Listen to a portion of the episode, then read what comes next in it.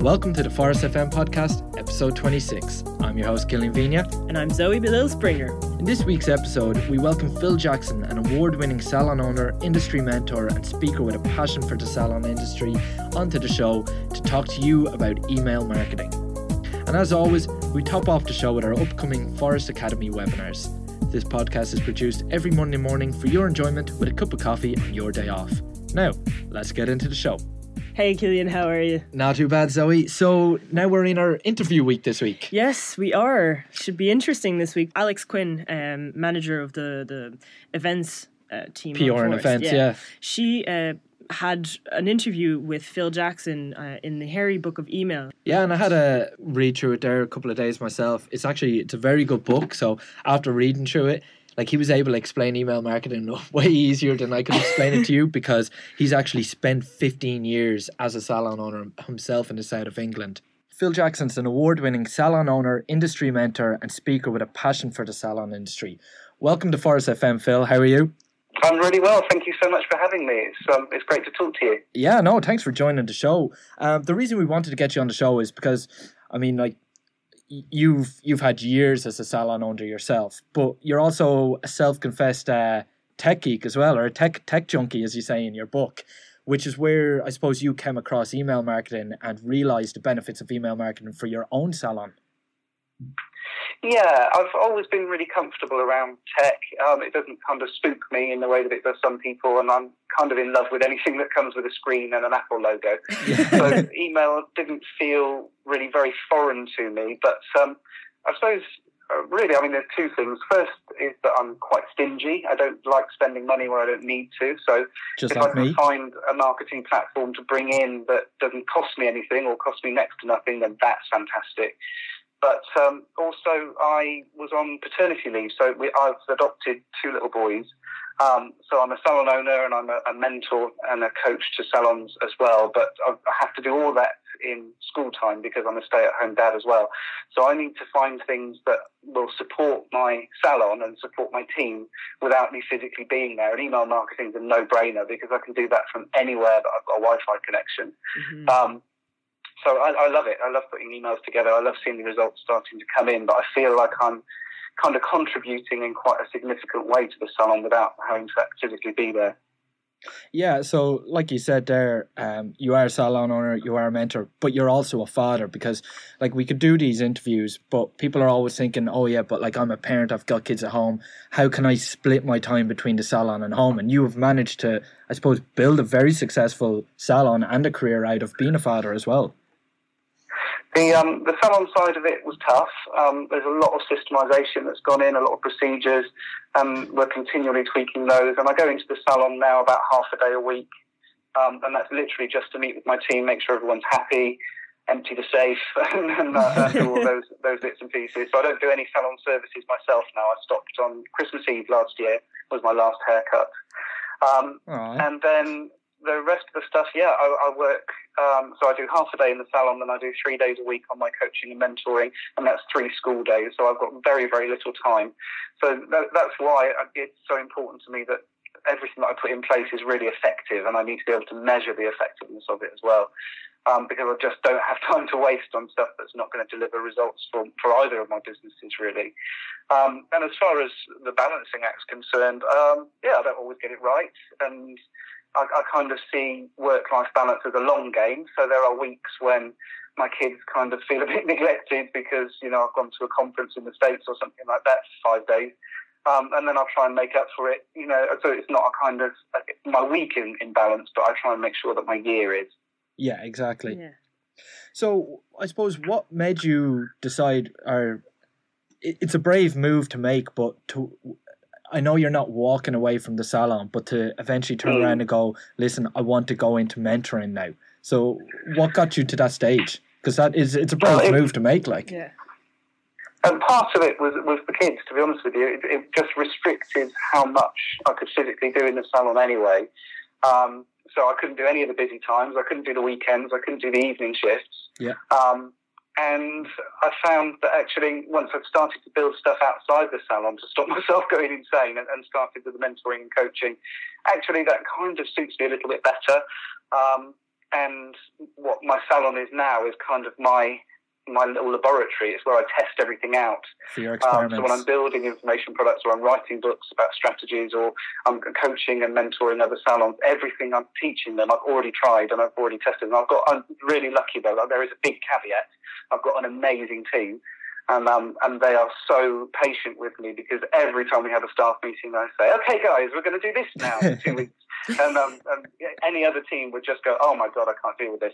But uh, but my team are very supportive of the stuff that I do outside, and they're really they always come along to the awards dinners and things like that. They're very proud of me. Yeah, that's great. So how did they react when uh, you first started, you know, testing out the, the email marketing? And were you pretty much in control of everything, or did they have a little role to play in that as well? I always consult with the team really very thoroughly before we put anything out there. Um, and that's because I'm not in the salon to answer any questions. So if, you can guarantee if I haven't briefed the team properly, someone's going to come in and mm-hmm. ask a question about an email that they've received. And we just end up looking really stupid if, if the team doesn't know exactly what I've been sending out. So they're all um, on the mailing list. So they receive the same emails as my customers do as well. Um, and I always consult with them. I don't always necessarily take ideas from them. I'm still the manager and I'm still steering the business, mm-hmm. but um, I'll always talk through in quite a lot of detail what it is that we're trying to achieve and how we're going to measure the success of that campaign as well. Um, so they, they all know what's going on. Um, sometimes that's a, a very two-way conversation. I'll be asking for ideas. Other times it's just me letting them know what's going on. But you're transparent with your staff, you're honest with them and upfront, because at the end of the day, like, your staff are your eyes and ears if you're not there. So. Absolutely, and I've got a lot of trust in my team, and, and like I said, it's taken me a lot of years. You know, we've been open fifteen years now, um, and the team I have is superb, but it's taken a long time to get to that stage. It's not something that happened overnight. Yeah. Um, and yeah, they are my eyes and ears, but also it, it's it's a, the reports talk as well. So if I can see that there's certain services that need attention, then I'll dig a little bit deeper. Or if I can see there's certain retail products that aren't moving anymore, then we can perhaps look at um, supporting with an email promotion, something like that. Um, so, yeah, they are my eyes and ears, but there's also a lot that I can be doing from home. You know, through my salon software system, I can access it from anywhere I've got Wi-Fi. Yeah, that that makes total sense. So what would you uh, give out uh, as, like, the benefits of email marketing? I, I think I think we're playing a slightly dangerous game in the industry. I think I think you're absolutely right. I think people are focusing so much on social media mm-hmm. that they're neglecting almost everything else entirely, and I think it's a really dangerous place to be. Um, I see lots of salon owners and managers putting so much effort into their Facebook pages and their Instagram accounts and their Pinterest boards, and, and they're not doing anything with their websites, and they're not doing anything with their database, and I think it's a really, uh, it's not a smart move at all. I think the I, in, in the book, there was an interview that I did with a guy, and, and he put it so beautifully that I've just stolen his quote completely.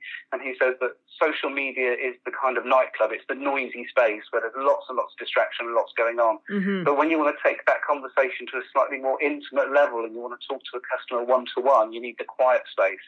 And that's what email marketing is. It's that quiet space.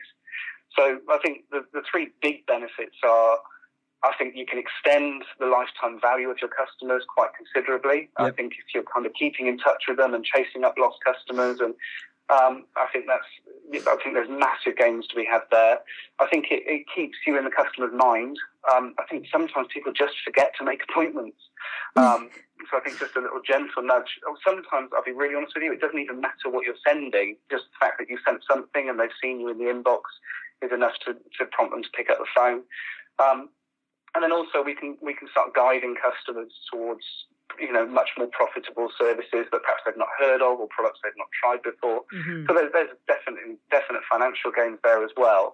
But I don't want to give the impression that all we're doing is selling, because that's really not a big part of exactly. email marketing. It's a significant part, but it's not the bulk of what I send out. Um, I always think if you're selling, if the only time your customers hear from you by email is when you're selling something, they're going to get really bored really quickly. Um, and that's when you start getting lots of unsubscribes. So I, um, yeah, try and change it up a little bit. And actually the selling is, it's important, but it's not the whole, the whole bulk of it. Yeah, I mean, like, so you were saying there, you, you had a quote in your book. I've actually come across another quote in your book, The Hairy Book of Email, if anyone um, has heard of it or hasn't heard of it. It's a very good book, but I, I really love this quote because we're always talking about it on the show. Think of your salon as a Parthenon in Athens. So it's like all those pillars you need to use, yeah. especially if you're using software, or if you're not using software, you're doing it yourself, try and use as many marketing channels as possible, but then find what works for you. And like you said, so that's kind of your social media and stuff. And then email is that extra touch point that just makes everything come together and more personal, because your social media, your S M S, it's all kind of out there marketing, but email is where you actually get to sit back and talk to your client one-to-one. It's when you talk to client one-to-one, you're absolutely right. And it's also when we get a lot smarter about those conversations. So if you're putting, a, a by definition, if you're putting a post out on social media, you're trying to get maximum appeal across a very broad audience, mm-hmm. because you want that engagement and you want those likes and shares and clicks. But when when you're trying to, and certainly when you get to the marketing side of it and you're trying to push someone towards a profitable service or a, a profitable product, you can't talk in those very general terms. And there aren't any other platforms that can really narrow down. You know, when you look at a system, I'm, I'm going to plug Forest because it's the one that I understand now. When you look at a system like Forest, it's not just sat there taking bills for you and making appointments. It's building up a massive amount of information about your customers. So we can then, instead of target, instead of just broadcasting a sales message out there, we can really target it, bearing in mind the last time somebody was in the salon, bearing in mind the kind of services they've had from us before. So that marketing becomes much more effective. And um, and I think that's the trick that people are missing. I think they're doing broadcast messages and trying to get lots of interaction. But actually, when it comes to the marketing side and turning that into extra profit in the salon, I don't think you can beat email. Yeah. But like you said, like you're not just using email for sales. Like you can use email for a whole host of things. So for building your brand, asking for referrals, sending people to your website, to your booking page. But there are there's three types of emails that you talk about in your book that like we really want to focus on, because this is what email does best. Your transactional emails, your relational emails, and your promotional. So those transactional emails alone, they're not big uh, graphical, uh, not graphical emails you'd see that that you'd get from some big company like Apple or someone like that. These are just very straight to the point emails, and they're simple to do, aren't they? They are, and they're the one that everybody overlooks as well, because they're not, you know, like you say, they're not particularly sexy to look at. You know, they don't take an awful lot of thought, a lot of formatting. Though actually, I prefer emails like that anyway. But we can we can talk about that. But I um I do think that they're very often overlooked, and it's a mistake. And I did it in my salon as well. You know, for a long time, when it came to appointment reminders, we did S M S and only S M S. Yeah. And then I thought, hang on, that S M S is so limited. Um, and actually, if we put it into an email, then I can put a promotional message on the back of that. And the joy of it is that those transactional emails have amazing open rates, much, much higher than anything else you'll send. People are expecting um, um, these um, emails. They, what, sorry, say again? People are expecting these sort of emails, the transactional ones.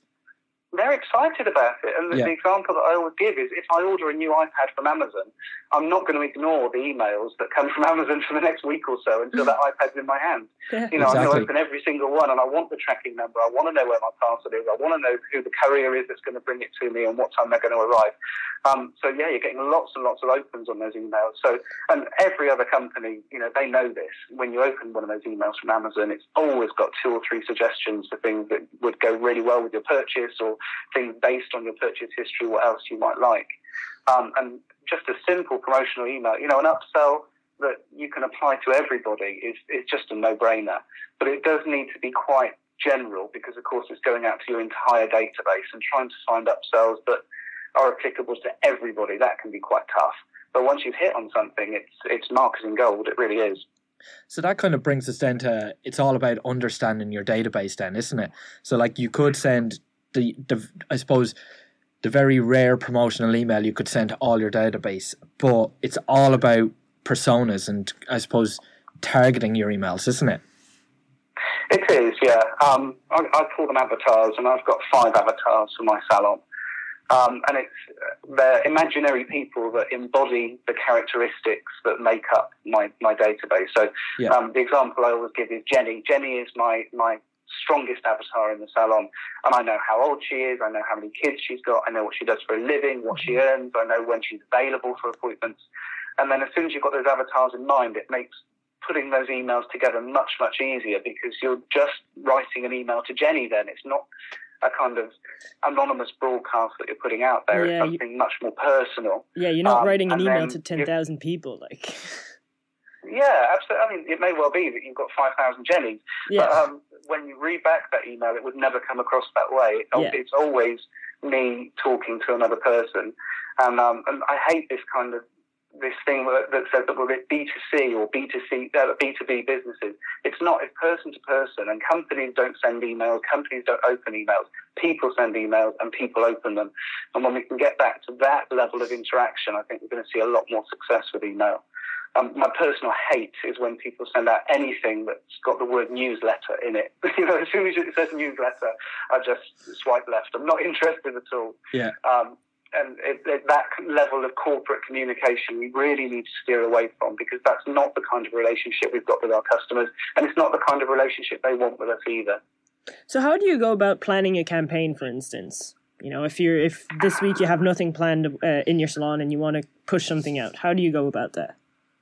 Okay, well, the email never works in isolation anyway, so it would always be feeding into something else that's going on in the salon. Be part of your pillars. Um, it, it's very rare that I would send out an email promotion that isn't running somewhere else.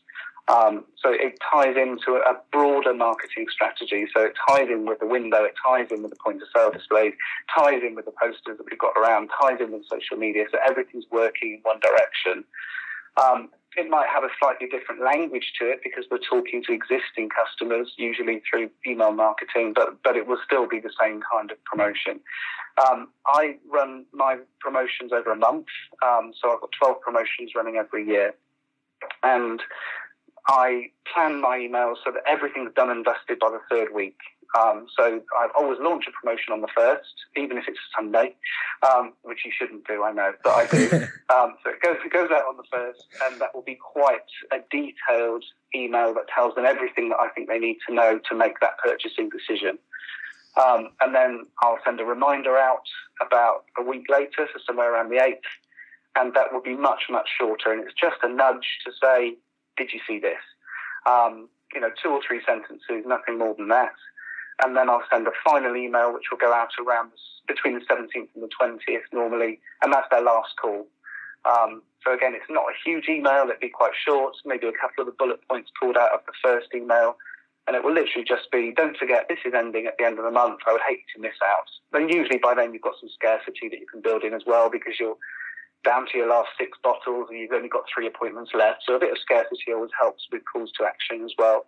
Um, And then they won't hear from me again. So if that goes out on the seventeenth, then they won't hear from me from me for about another two weeks until the next promotion the next month. And I know that sounds like a lot of emails to people. You know, they're used to sending out a quarterly newsletter or something like that. So sending out three in a month feels like an awful lot. But trust me, it's much more effective than just kind of a fire and forget. You know, people need to, if you're going to get that level of interaction and engagement from your customers, you need to be in touch with them much more often. Exactly, yeah. And just before we move on to that dreaded, uh, the dreaded word, um, for anyone that does want some examples of some schedules, you actually have them on your website, don't you? So hairybooks.com slash email. So you can download an example. hairybooks.com slash email. You can download all the sheets that go with the book, or you can buy the book. That would be even better. Um, exactly. That's on Amazon, and it's on Kindle as well. Yeah. Um, and all the worksheets are there for you to copy. Or um, yeah, head to hairybooks dot com, and that's got all the all the sheets that you can download. Yeah, and it's it's a very easy to read book. I was reading it last night. Um, like it does not take too much time uh, on your hands. Like you actually said, you joked about it at the end of your lunch break, and then you're like, I know you probably don't have a lunch break, but it is like it's just a couple of minutes here and there. It's just so well laid out. So moving on to that dreaded word, then the unsubscribes. So that mm. feared word. so, yeah, it's kind of. I mean, you can. It's a bit of a glass half full, glass half empty situation with unsubscribes. Really, you can focus yeah. on what you're losing, or you can focus on what's left behind. And I, I never try and kid people that they're not going to get unsubscribes, and particularly if you haven't sent any emails out. Yeah. And then all of a sudden you're changing the changing the way that you're communicating with your customers. Some of them won't like it, and you will get unsubscribes. Um, it's it's kind of inevitable. And beyond that initial bump in unsubscribes, though, I do I do keep an eye on the unsubscribes, but I certainly don't obsess about them. Um, because it, at the end of the day, if you got somebody who doesn't want to hear from you by email, then there's really no point in having their email address. Um, so by all means, I kind of encourage them to unsubscribe almost and make it very, very easy for people to take themselves off my list. Yeah. Um, and then and then we just focus on what's left, and, and what's left behind is a list of people that do want to hear from you by email, mm. and they're happy to receive your messages in that format. And that's a really valuable resource you've got then. So, yeah, we kind of push all the unsubscribes to one side as quickly as we can.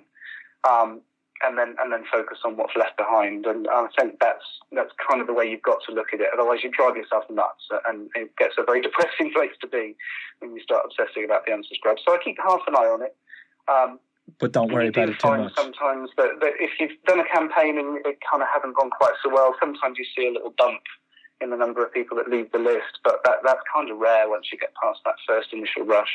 Yeah. Like, I, I couldn't agree with you anymore. Like, I find unsubscribes actually clean up my list for me. Yeah. Because you think yeah. about it, if you've ten thousand clients on your list, but only five thousand of those are actually interested in your information, I'd much rather yeah. have quality over quantity. So I'd rather nearly those other five thousand unsubscribe. So it means it's even t- more targeted, again, the people I'm talking to. Absolutely, yeah. absolutely. Um, and I think, yeah, cleaning up your own list, in, in a self-cleaning list almost, is a really good way of looking at it.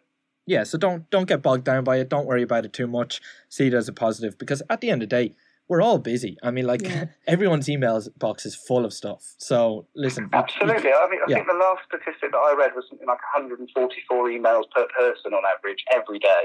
Oh, I wouldn't even be surprised by that. Insane. Yeah. Um, And and then that's one of the reasons why people why people unsubscribe. I think where people go wrong with unsubscribes is they start to second guess and they start worrying about why people are unsubscribing. Was it me? And the truth is that you well you just never know. You yeah. never know why they unsubscribe. It might be because they have decided they're not going to come back to the salon, or it might just be that they get too many emails and this is a really easy way to reduce it by one.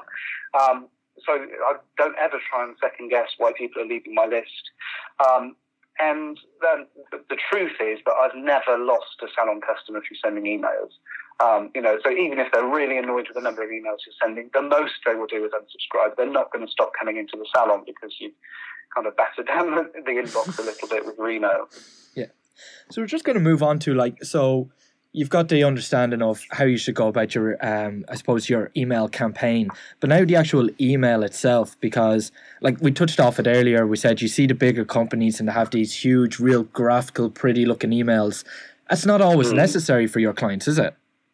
You don't I don't need- think so. I think if, if you take a kind of mental snapshot of your email inbox, and then try and figure out which emails it is that you're most likely to open first and most likely to read, And, uh, and it won't be the ones that are big newsletters from, from corporates, and it probably won't be the newsletters that you're getting from the restaurant that you visited six months ago. It will be the one that's come from a family member you haven't spoken to for three weeks, or the, the friend that's catching up with you after six months. They're the ones that you're going to open first. And when you do open that email, we need to kind of get as close to that model as we can. So when you do open that email, it needs to be very pared down. It needs to be very familiar. It needs to be very chatty. There won't be a logo in there anywhere. I don't think you should put logos in emails. I think it's kind of fanning your own ego a little bit yeah. rather than actually doing anything useful.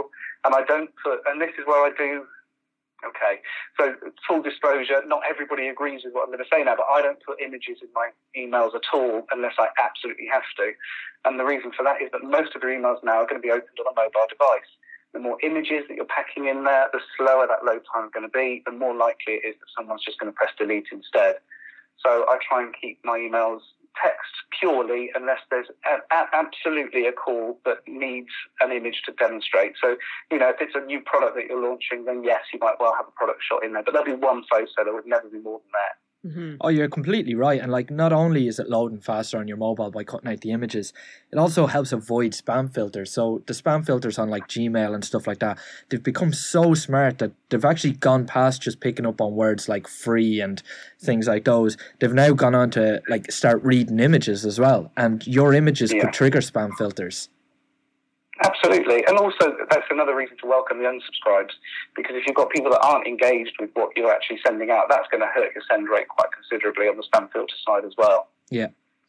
See, I found it interesting when you were saying uh, that you, you know, you have to, well, personally, you stripe down your emails to basically just text, because, like, when I think about personally, me going to a salon or a barbershop, uh, have quite short hair now, but uh,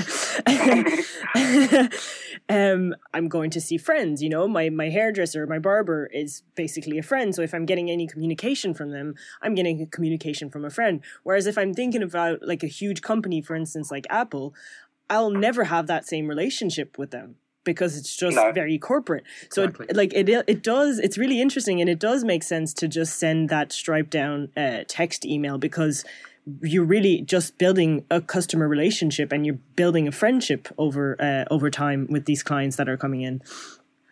Absolutely. So, and if you think about the big corporate stuff, occasionally you will get something from a person, but that would usually be from customer services. Mm-hmm. And that's when you've gone from that big corporate relationship all the way down to an individual talking to an individual. And that's what we're trying to aim for. But then, that said, uh, I would always test everything. So, you know, it may well be that what I'm saying isn't appropriate for everybody's audience. Mm-hmm. So what I would do is, is test it. So you do two or three months of, of sending very pared down emails, and then two or three months where it's a little bit glossier and a bit more brochure-like, and just see what the interaction's like. But I, it's very, very rare, I think, that you would get the results that, uh, that point towards the more glossy content. I think most people tend to respond a lot better to that pared-down version. Mm-hmm. So that comes back to creating and understanding your avatars or your client personas again, isn't it? And A B testing based on them. Yeah, I mean, the, the closer you can identify, the more accurately you can identify a customer and figure out what she needs, and then tailor your message to those needs. I mean, the better your response is always going to be. So how do you go about creating subject lines then? Because subject lines have to be kind of interesting. They have to kind of be, they have to catch someone's attention for them to open the email and get that text, you know? They do, and um, and subject lines. The difficult thing with subject lines is the goals keep moving.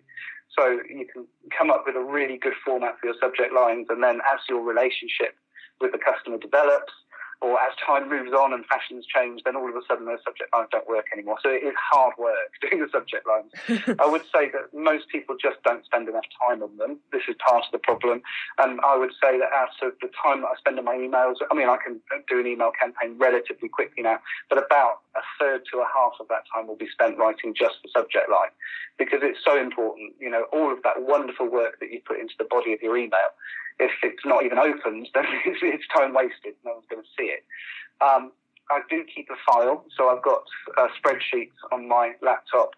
So anytime I see a subject line that I think I might be able to amend, that I think would go really well, I'll steal it, basically, and put it into my swipe file. Um, I mean, obviously, you would use well, why waste word, time creating something that's already there? Yeah. It's, you know, let's not try and reinvent the wheel. If it caught my attention, and you know, I'm fairly close to one of the customer avatars in my salon, then chances are it's going to have a good response with my audience as well. Um, and also, some of these companies have got much bigger resources than I have, so let them pay out for all the split testing, and let them pay out for all the researchers and the marketers, and then we'll take the benefits, shall we? You're dead right. Um, so it's, I do keep a swipe file on there, and then there's it, what I say in the book is there's essentially two types of subject lines. The blind subject lines, which some marketers will call intrigue subject lines, where you don't necessarily know exactly what's in the email straight away. It's literally there just to catch attention and to get you to open. Um, and they're really good fun. If if you're good at writing them, you can get some amazing results. Um, and then the other type of subject line is the direct subject line, which tells you exactly what's in the email. Yeah. I think where people go wrong with direct subject lines is they try and summarise the whole email in one sentence, um, which I think is a, a really big mistake. So what I would do with a direct subject line is just pick out the main benefit, um, and then try and get that into five to ten words maximum, and then put that out as a subject line. Um, I like direct subject lines because they're just a lot easier, so I can get through a lot of them. No, I'm the same. Quicker. I love the direct ones too, straight to the point. Um, Absolutely, but it does get boring for your audience if that's all you're doing. So yeah. I think it's important to, you know, blind subject lines are fantastic when they work. You know, you can get some really, I mean, if I sent, if I sent an email out saying, Killian, I had a dream about you, you know, no, no matter what stage our relationship's at, you're going to open that email, aren't you? you know, whether you've I'm, already, I'm already trying to negative. see what's inside. Exactly, exactly. You know, even if you hate my guts, you're going to want to know what that email says. Yeah. Um, so if you, when you get it right, you can have some fantastic results with blind subject lines, and you do need to change it up a little bit. Um, so if all you're doing is direct subject lines, occasionally just kind of sprinkle something a bit more intriguing in there. Yeah, cool. Um, yeah, and like just, just to cap off the subject line section there, like, I don't know about you, Phil, but I find the best way for me to come up with subject lines is I actually open up my own email on my phone, because it forces the, do you know the way it forces that preview or the subject line box even smaller? So I use yeah. that to try and compose, like you say, six to ten words, I say about thirty-six characters. I want to be able to see my full subject line on the mobile preview, because then I know my it's, message is yeah. going to be clear on everywhere, any platform you go to see. Absolutely, and, and in fact, every element, you know, you need to be, uh, everyone's going to open it on mobile, particularly something that's coming from a salon. Um, you know, the, the send rate would go through the floor if you didn't have something that looked good on, on mobile. So yeah, absolutely test it, test the subject lines. And in fact, test them in small quantities as well. So very often I'll send out, you know, if I'm going to send out a thousand emails, I'll send out maybe two hundred, so one hundred on, on one subject line, one hundred on the other, and see what the best response was before I'll send out the other eight hundred. But then this is when I start to geek out a little bit, and I know that a lot of salon owners wouldn't have the time to split test their subject lines first. Yeah. Uh, listen, Phil, so if we try and just do a little recap for people, for instance, for people who haven't really been using email in their salon, what would be step one, two, and three uh, to get started with it? Step one, I think, would be to clean up your database first. You know, make sure you've got some data. Um, it's, but that said, you know, even if you've only got fifty email addresses to start sending to, I would just get in the game, just get started, yeah, um, and start to get some results. But uh, yeah, step one has to be collect that client data in the salon and make sure that you're absolutely getting email addresses from everybody. Um, obviously, the online bookings help a lot with that, because, you know, people are submitting their email addresses and you know it's a good, valid email address from the start. Mm-hmm. But um, uh, yeah, you need to make sure you've got some clean data. After that, just have a go, just get it sent. So I would come up with some kind of gentle promotion, not something that's going to kind of bankrupt your company. It doesn't have to be a massive, you know, it doesn't have to be a massive discount, but maybe an upsell on, on something. So if you were a hair salon, what could you add on to a hair, uh, say a haircut, so a service that loads of people are going to have, what could you add on? Um, so maybe a deep conditioning treatment, something like that. So provide um, value. And then I would, I, I would build a really nice promotion around that, um, send it out beginning of the month, little reminder halfway through, and then uh, don't forget to get in on this at the end of the month and just see how it goes. I, I think there's a lot of fun to be had in email, and it's, I know people are really looking for ways that they can step back from the salon a little bit and contribute in the way that I spoke about at the beginning, you know, contribute to their salons without being there. And I think email could be a really important part of that. Well, Phil, that's been absolutely brilliant. And just again to reiterate, if there is anyone out there who is completely new to email marketing, or even if you've been doing it for a while and you just want to get some structure to it, I really do recommend the Hairy Book of Email. Um, and you have another book as well, the Hairy Book of Innovation, which was before email. I wasn't do. It? Yeah, that was that was my first book, yes, and then the email one was, was out this year. Yeah, because like I said, it's wrote by a salon owner for salon owners. So you, you don't include any marketing jargon or anything like yeah. that. It's a nice user-friendly book to go through. I'm really pleased you enjoyed it. Thanks a million for joining us on the show, Phil Jackson. Thanks so much. And um, yeah, hope you have a great day. It's been my pleasure. Thanks for having me. All the best. And now to our weekly Forest Academy series. So what have we yes. got coming? So on Forest Academy, uh, the next webinar is actually only on June seventh. Uh, two weeks away, so. Yeah, so that's on the Wednesday. Uh, still, again, three p.m. to four p.m. U K, Ireland, ten a.m. to eleven a.m. U S Eastern Time. So it is the Salon Re- Retailing Masterclass. Uh, it goes on every month. It's led by me, actually. So if you do like my voice, piggybacking on yours last week. listen, to yeah, listen to me. Listen to me. No, but it is really interesting. And we uh, we go through uh, ways to build a retailing culture within your salon. So it's not about like necessarily how to sell, because it's not necessarily about selling. It's, yeah. you know, creating a relationship with your clients and understanding their needs. Yeah, exactly. Get on board that. And as usual, you can do it through, go to the Forest website, go to resources, go to guides, or you could go to Facebook and find the event page there under events. Yes, click through, exactly. Register your details. You guys have to register yourself because you'll receive your own unique login code from the day.